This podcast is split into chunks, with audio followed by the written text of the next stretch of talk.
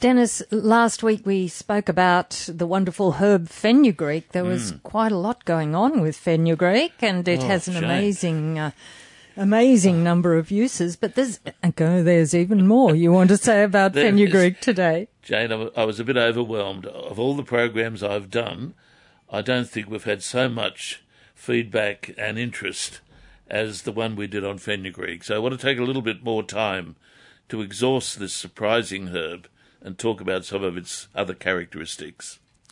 Gwen's question first. She's asking if fenugreek is useful in lowering cholesterol.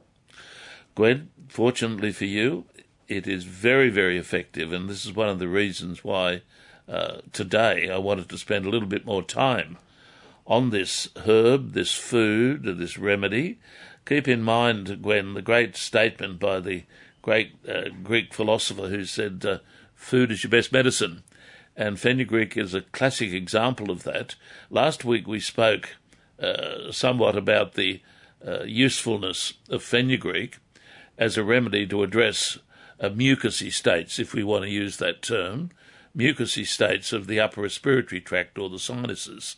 And we had confirmation of its benefit when one patient or one client, I should say, or listener, I should say, rang in and uh, reiterated the benefit that we claim for that. But uh, fenugreek has multiple uh, possibilities. Now, it has multiple possibilities because if you do an analysis of the seed, it is the seed of the herb that contains the benefit, the therapeutic and nutritional benefits. If you do an analysis of the seed of fenugreek, you will find that it has numerous, well defined chemical characteristics. And interestingly, in fenugreek, there's a significant amount of what's called nicotinic acid. Now, it's one of the B vitamins, and it has a reputation of being useful in helping promote cholesterol reduction.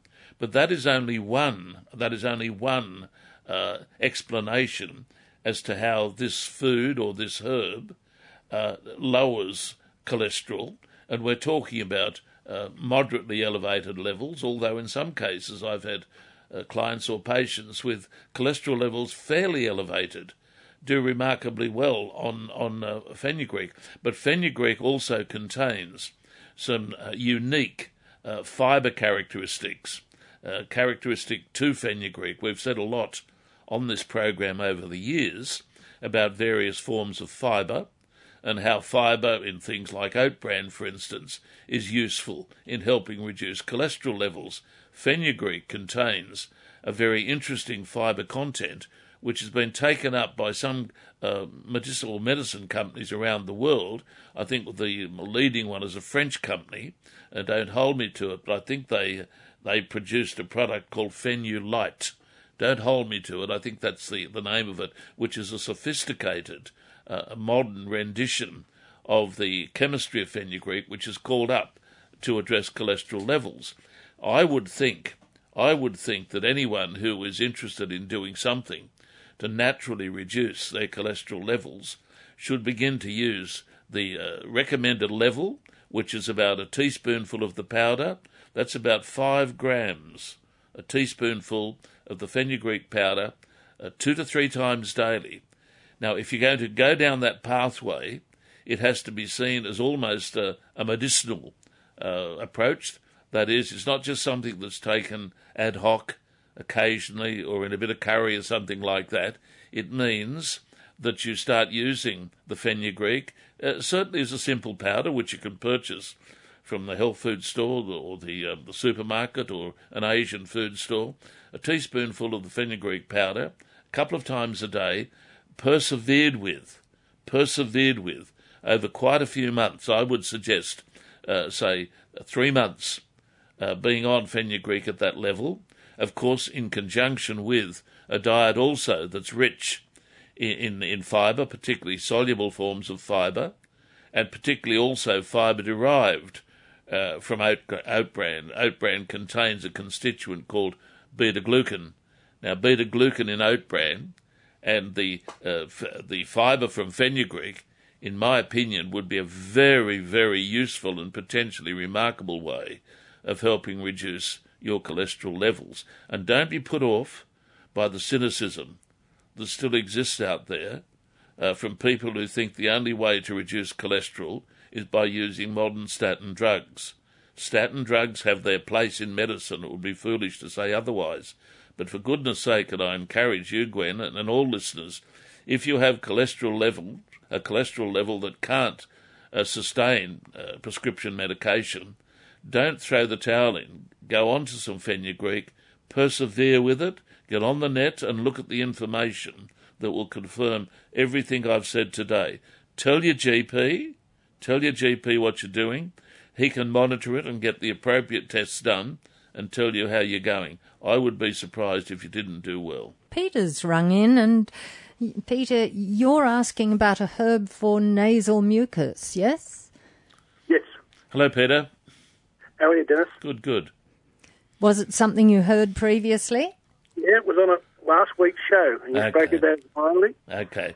Peter, what we were speaking about uh, uh, last week uh, and have started to talk, about already today is the is the well-known herb uh, fenugreek. Uh, fenugreek, fenugreek is a herb. It, in fact, it's a fodder crop as well, and, and is grown all around the world, but particularly in Middle Eastern countries, where I said last week it is highly revered. And um, in, in Islam, in particular, it was one of the favourite herbs of the Prophet. It's got a great reputation in the Middle East, but also in other countries, particularly India, and it is known and used in, in Western countries, but perhaps not as well known and well used as in those other cultures. But uh, it is it has a remarkable reputation uh, for the ability to progressively clear the sinuses. So wh- where you have people that suffer what uh, we used to call, and I still use the term, upper respiratory tract catarrh, it is one of those remedies that, if persevered with, will progressively improve the functioning of the mucous membrane of the sinuses and nasal passages, uh, reduce some of the inflammatory activity, and as a, re- as a result, lessen the uh, large amount of mucus that some people suffer and suffer for very, very long periods of time. If you haven't tried uh, fenugreek, I would suggest you give it a go. I said to a previous listener, uh, you need to persevere with it. Remember, this is not just a medicinal herb, but it's a medicinal food. And I think that's the thing we need to emphasize constantly on this program that foods do have medicinal benefits. And in the world today, there is a discipline uh, that uses what are called nutraceuticals. The term nutri meaning nutritional, is equivalent to pharmaceuticals. So fenugreek is a nutraceutical, a medicinal food, which can be used in things like curry and an enjoyable uh, food flavouring agent.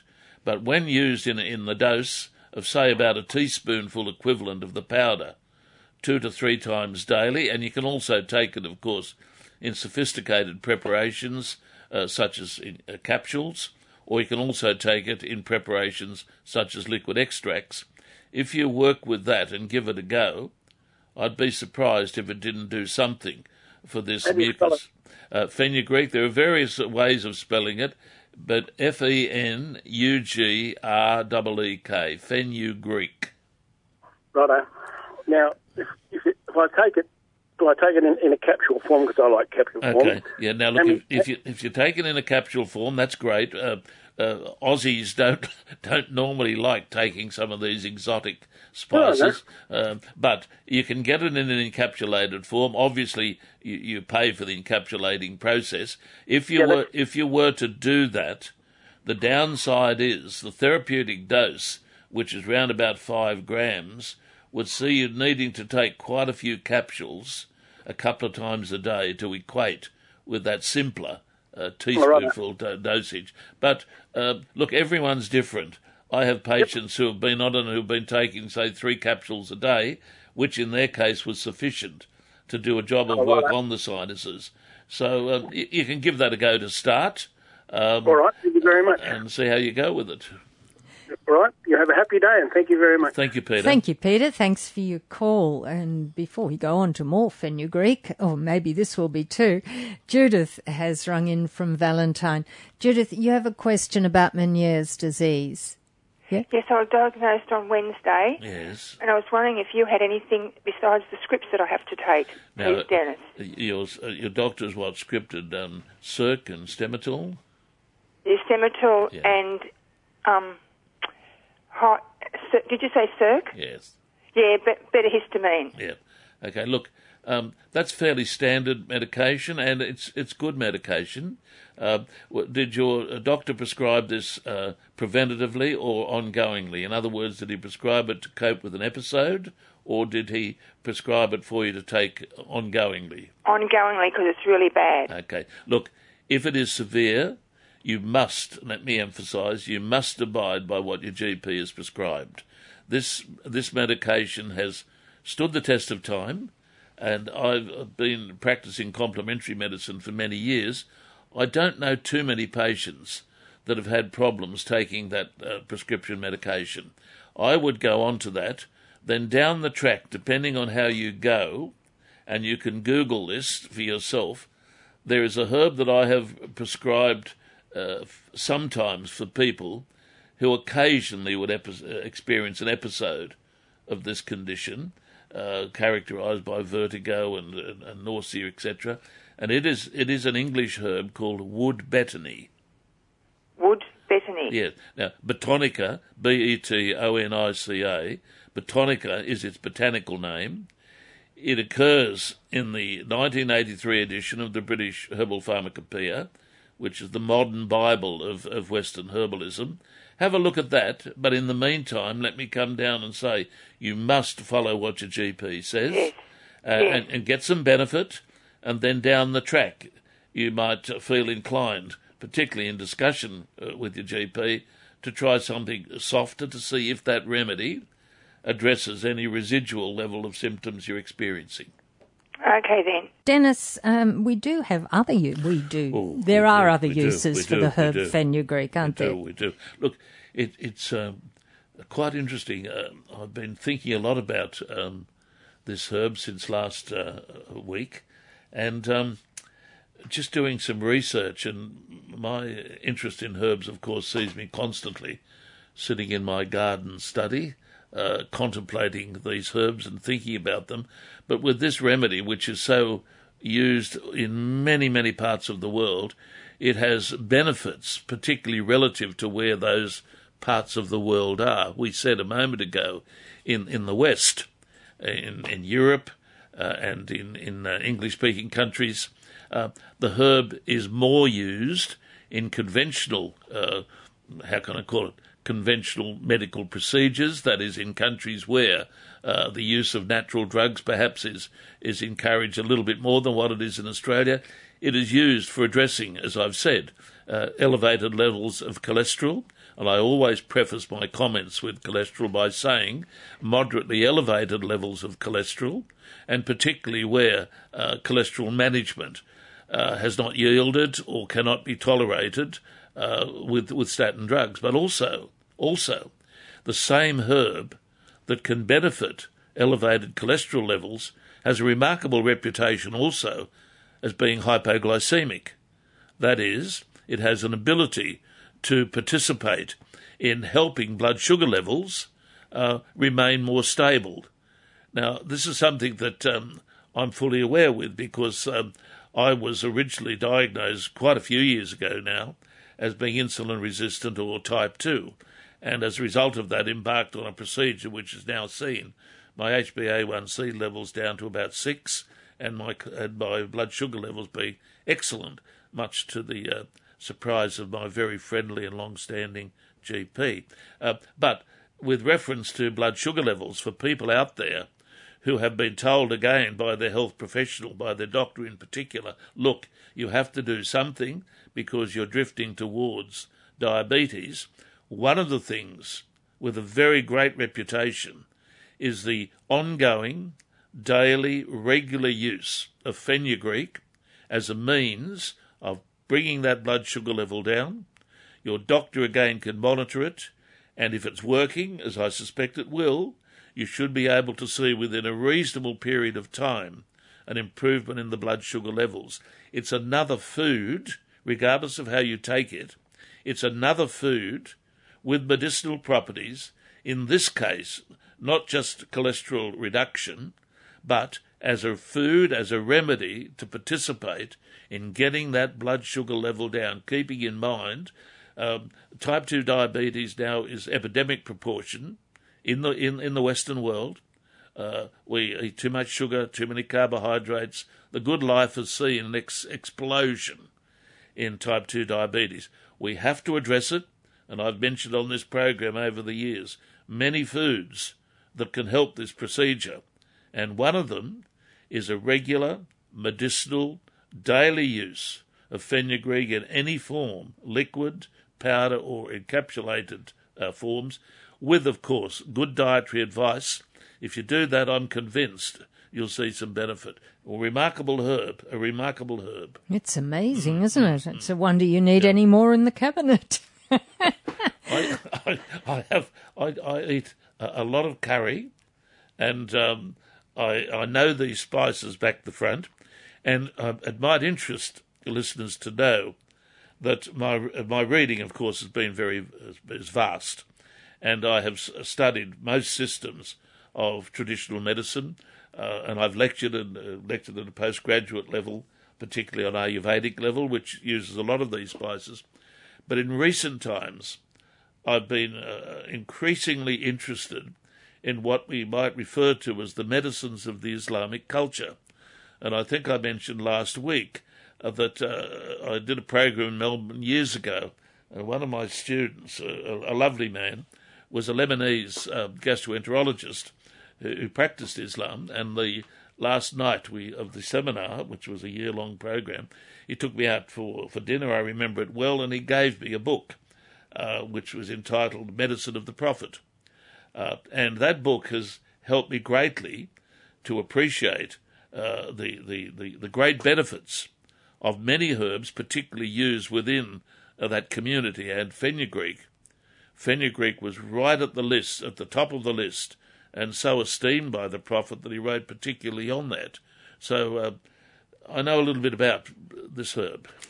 Fenugreek mm. is wonderful. Now, Peter, uh, you're concerned about your daughter who has vertigo, and you're asking whether she might get some help from ginkgo. Uh, yeah, hi. Thanks, Lady Jane. Hey, Dennis. Hello, Peter. Uh, How are you doing? My daughter's been diagnosed with vertigo, yeah, and um, okay. it affects her quite badly sometimes. Okay. okay. Um, yeah. Has she been, um, obviously, she's been properly medically investigated? And, yeah, uh, yeah, the, that's right. And then hmm. um, I heard somebody say, "Look, get her onto Ginkgo because that okay. could be beneficial with the symptoms." how old? How old is your daughter, Peter? Uh, she's forty. Oh, okay, that, that's okay. She, uh, without wanting to sound offensive or anything like that, she's not using any unusual diets or has gone to no, any great weight no. loss programs or, or, anything like that, or iron levels, all these things your doctor would have done or her doctor yes, would have done, yes. I'm sure. Look, uh, yes, um, again, I know a fair bit about ginkgo. Um, I don't want to sound as if I'm blowing my own trumpet. I don't need to, but ginkgo um, uh, was first lectured on in this com- in this country by myself. I gave the first lectures at Blackmores in Balgowlah uh, when ginkgo had just taken off in this country, and I participated in the development of a ginkgo tablet with a company called Greenridge Botanicals, which was based in Toowoomba. Now, the interesting thing about ginkgo, Peter, is that if you were to hit your computer and punch punch that uh, name in, you'll be sitting there for hours with the massive material that is available with reference to this herb. The reason being it is a modern um, preparation. Ginkgo, of course, is the oldest tree on the planet. It belongs to a, a previous uh, evolutionary era. If you look at the shape of the flower, or the, I'm sorry, the leaf, you'll understand what I'm saying. You'll see that it's uh, goes way, way, way back. Now, the leaf of the ginkgo, particularly in the fall or, or the autumn, turns uh, an amber colour. Now, the amber colour of the of the uh, leaf at that time of the year indicates the presence of a particular group of interesting flavonoids. Now, the Germans uh, did a lot of work on ginkgo in recent times. It has been used in Chinese medicine, but for different purposes. The Germans took up its chemistry and developed what was called a ginkgo biloba extract, GBE, and it is used very much so on the continent by a large percentage of the European population, particularly the elderly people, who, amongst other things, frequently experience vertigo uh, and also experience other conditions, particularly with reference to circulation, etc. One of the indications for ginkgo is vertigo. Now, um, not all vertigos, and this is why I emphasise that the vertigo would need to be seen to be something that was not um, uh, related to dietary indiscretions or other things, but uh, ginkgo of, um, how can you call it, uh, nondescript causes where everything's been exhausted in that situation, it's worthwhile giving it a go. It has a reputation for vertigo, but all the literature on on, on ginkgo will uh, will confirm what I'm going to say, that it is not a drug that works overnight. Uh, I recommend ginkgo for many many conditions because the uh, herb now is is popularly produced by Australian companies in, in, in good strengths with recommended dosages with good indications that have been approved by the Therapeutic Goods Administration. But if you go on to ginkgo, the literature that I use and refer to points out that in most cases it has to be taken for a period of time before you start to notice any benefit. And right. uh, your daughter, if she were to go on to this, uh, should be aware of that, that a quiet perseverance with it uh, would be something that would be expected. I would say at least three, maybe six months to be able oh, okay. to, to be able to get any uh, indication of how it's uh, going to go. Uh, but I'd be giving it a go. But also, Peter, don't overlook uh, the the herb that I mentioned previously to a listener, uh, which is a herb that I have uh, lectured on and used and prescribed for many many years. Is not well known. it's a, a lovely little herb called wood betony. Now, Wood, Wood Betony is distinctly European, it's distinctly Anglican. Uh, my herbal background is basically uh, having read and studied the great English um, herbalists, and Wood Betony uh, is a remedy that any English trained herbalist uh, who knows their stuff would see as having potential benefit for vertigo. Obviously, vertigo that is, is manageable and vertigo that's not associated, say, with anything sinister. So, I, if I was your daughter, I'd be uh, giving the wood betony uh, herb a go. Is that readily available? Too? Oh, yes, it is. Um, any, any, herbalist, any uh, compounding uh, pharmacist uh, would have wood betony um, on their shelf as a liquid extract. About two mils, uh, three times daily would be worthwhile trying. But at the same time, I would recommend uh, a ginkgo preparation. They're pretty well all the same strength these days, but a practitioner uh, product taken, say, one tablet twice daily. I think that might do something for your daughter, Peter. I can't vouch for it. I haven't examined or talked to your daughter or even consulted her. The examination would have obviously been competently carried out by her, her doctors, but they're the things that I would recommend off the cuff that you try. Excellent. Thank you very much. Okay. Appreciate it. Okay. And thanks for your call, okay. Peter, and hope uh, all goes well mm. there. Now, uh, Catherine's rung in from New Lambton. Catherine, you're concerned about your daughter. She's about to turn 12 and she has acne. Um, you're wondering what might help. Is that right? That's correct. Hello, Catherine. Just, just hello, Dennis. How are you? I'm very well. Uh, that's good. So, yes, my daughter's almost 12 um, she just started breaking out around her hairline and, uh, you know, on her cheek and chin with some acne, which doesn't look too angry at this stage. Mm-hmm. But I was just wondering if there's anything, any advice you had for this. Okay, look, I've worked through this with, with my own daughters. Um, yeah. it, it, it, look, it's a condition that may not develop into anything serious. On the other hand, um, some acnes do uh, convert into a, a very serious state. And, and to be mm-hmm. fair, and to be fair, the the treatment then, in my opinion, warrants uh, full on uh, medical management. And the, sure. and, whilst uh, one of the medications is is pretty strong stuff with potential side effects, it would seem to be one of the only uh, drugs available that lessens the drift towards a cystic and scarring acne. Look, have you have you seen your GP about it, Catherine? Not yet. No, it's only sort of just started in the last couple of weeks, okay. so it's just something I've noticed and keeping okay. my eye on. I guess. Now, um, I don't want to be personal or anything, but your daughter's twelve. Has she? Yes. Is, is she menstruating? No, not yet. Okay. Look, sometimes um, this can be so is obviously associated with hormonal change. In the yes. literature, in the literature, uh, and you can get your, your daughter or yourself to Google this. Um, mm-hmm. The herb Vitex agnus castus. Okay. Um, has a reputation of benefit in moderate, um, low grade, uh, hormonally based acne. It has sure. some uh, characteristics which I've found useful. It certainly isn't an antibiotic, so uh, it can't mm-hmm. be seen to compete with minomycin or any of the other medications that are prescribed. Try her on, sure. try her on a, a, little bit of Vitex agnus castus. Um, you can get it um, uh, in New Lambton uh, from any, you know, the places in New Lambton to try it. Yes, I uh, do. It's, yes. it's, it's um, a great little remedy. Try that. But yeah. but um, with my uh, second daughter's um, situation, her acne became a little bit more uh, aggressive, and right. I, will, I might surprise listeners when I say that um, recommending uh, through our very good GP on the Central Coast that she uh, sustain a period of time on minomycin, a well-known antibiotic that the doctor can prescribe, that did remarkable benefits for my for my daughter, whose skin today uh, bears no evidence of ever having it, but yet when she was uh, well into her teens, I would say she would be. I'm trying to think of the lovely lady now.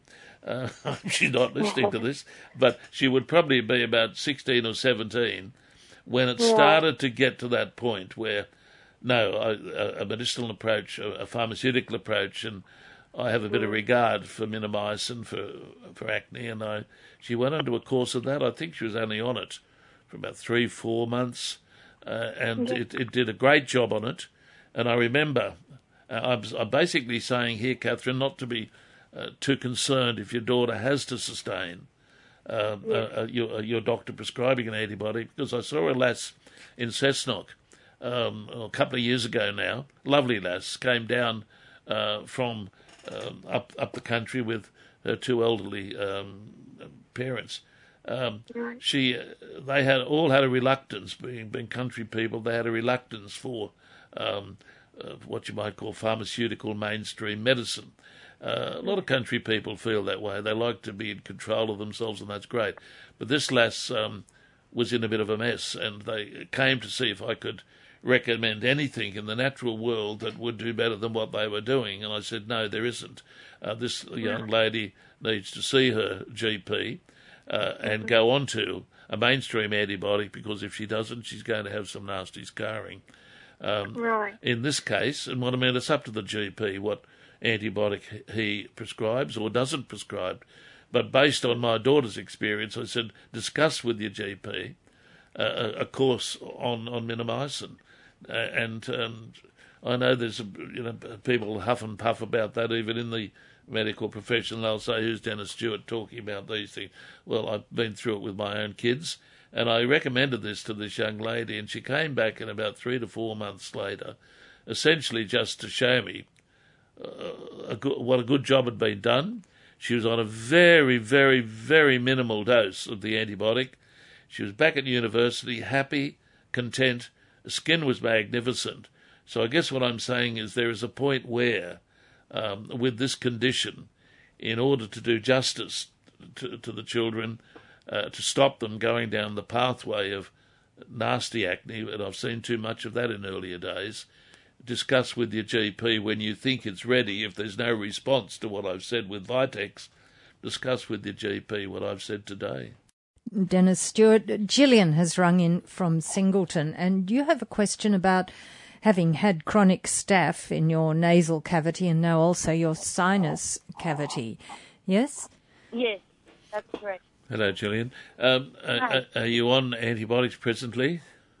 Uh, no, I have had them um, uh, periodically. Um, okay. Uh, yes, but um, they don't. It doesn't seem to do anything. Okay, so you've had this chronic staph infection uh, in your nasal passages for many, many years since you've been yes. about five years of age. Correct. And yes. in, and you're now sixty. Uh, in in a week or two, yeah. Well, you're only a baby anyway, so look, there's a good good chance we can help. Um, a, a, herbal medicine approach uh, would be to use herbs that have what we refer to in our trade as antimicrobial characteristics. That is, they are used classically to treat long standing, chronic, and recurring infections. Now, in the um, in the sinus area, the combination of two American antimicrobial herbs, which you must have heard me talk on this program um, frequently, the two herbs that uh, always, or in fact the three herbs, but the two most important would be uh, echinacea and uh, the remarkable American herb golden seal. Now, oh, yes. echinacea, golden seal, but uh, also, with a herb that might be a little bit difficult to get hold of, but most herbal dispensaries would stock it, is the other American uh, member of the of the trio called wild indigo, botanically known as Baptisia, B A P T I S I A. Now, also what I would be doing is reinforcing those antimicrobials, which would be taken in a liquid uh, medication uh, well, you can also probably get it in a tableted form, but a, a, a herbal dispensary would uh, probably put it together for you if you have up where you are a compounding pharmacist or a herbalist that has a dispensary. They could put those three herbs together for you, and um, you would be required, of course, to be on them for quite some time. But having said that, um, I would also suggest that in order to uh, to improve the environment within the uh, sinuses, the nasal passages, start to use some fenugreek even as a as a supplement along the way, not in conjunction or as part of the compound, but on its own as a capsule or a powder taken regularly. I think that if I was in your situation, I would not give up on it. I would try those herbs, realize you've had it all your life, so please don't expect the gentle system of herbal medicine that I represent to resolve the situation overnight. I mm. know how these herbs work. They work beautifully, but as the great German medical practitioner and herbalist Dr. Rudolf Weiss said in his wonderful book that I've referred to for years, uh, the downside to the gentle remedies is that they take time to do their job. Mm-hmm. Try it. See how you go. All the very best with that, and Gillian. And uh, just a comment from Amanda. Uh, she rang in from Cook's Hill, Dennis, and said that oatmeal soap is very good for acne. And also. I, I, I would have no question about that. I think that um, um, oatmeal soap is, in my opinion, good for most skin conditions.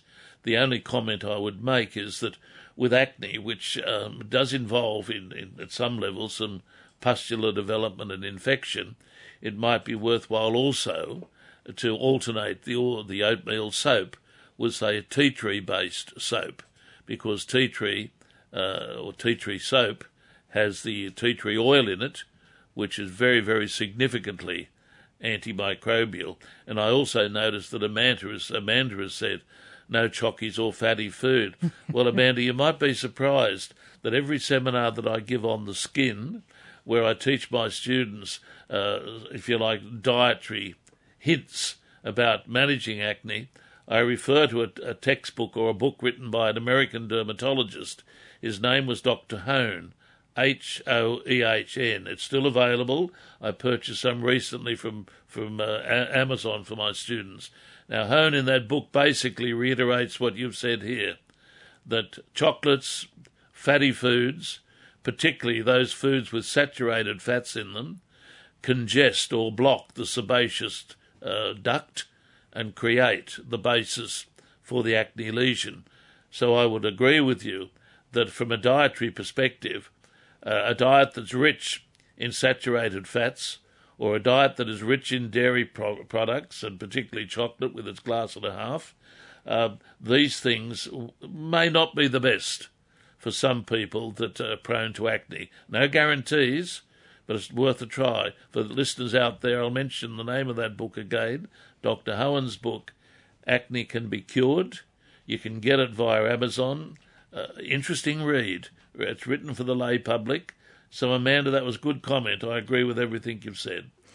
Well, that's interesting that you say it's actually dairy food, Dennis. Um, that um, that is the problem as well, or part of the well, problem. Well, yeah, and look, I'm not saying it's the uh, the, the, basis of, of all of this problem. I'm yeah. a fan of the dairy industry, but in some people, um, dairy products with its saturated fat content may be a problem. This is why what we used to call skim milk yes. might be a better option. Uh, oh, chocolate made with skim milk. Yes, I could cope with that. Could you? I, I could. I couldn't. well, we've just got a few seconds more, but it's been a, a very interesting and varied program. We we'll probably won't talk about uh, fenugreek again for quite some time. I was going to go and look at um, another herb, a herb with female orientation, but before I go, let me just say, in our parting gesture to fenugreek, fenugreek is a remarkable remedy for women who want to feed their uh, children on the breast. All of my four kids were fed on my dear wife's breast. Didn't do too badly. Um, where um, a milk supply is diminished, or where there's a need to try to encourage better milk production, fenugreek is known as a galactagogue and has a remarkable reputation in the Middle East for promoting lactation. And it's been great to explore it. Thank you, Dennis Stewart. You, and that's Health Naturally for today, and we will be back next Friday to NURFM. Thanks for listening to this podcast from 2NURFM at the University of Newcastle. Topics range from gardening to health, well-being, pet care, finance, business and travel. You'll find them all at 2NURFM.com.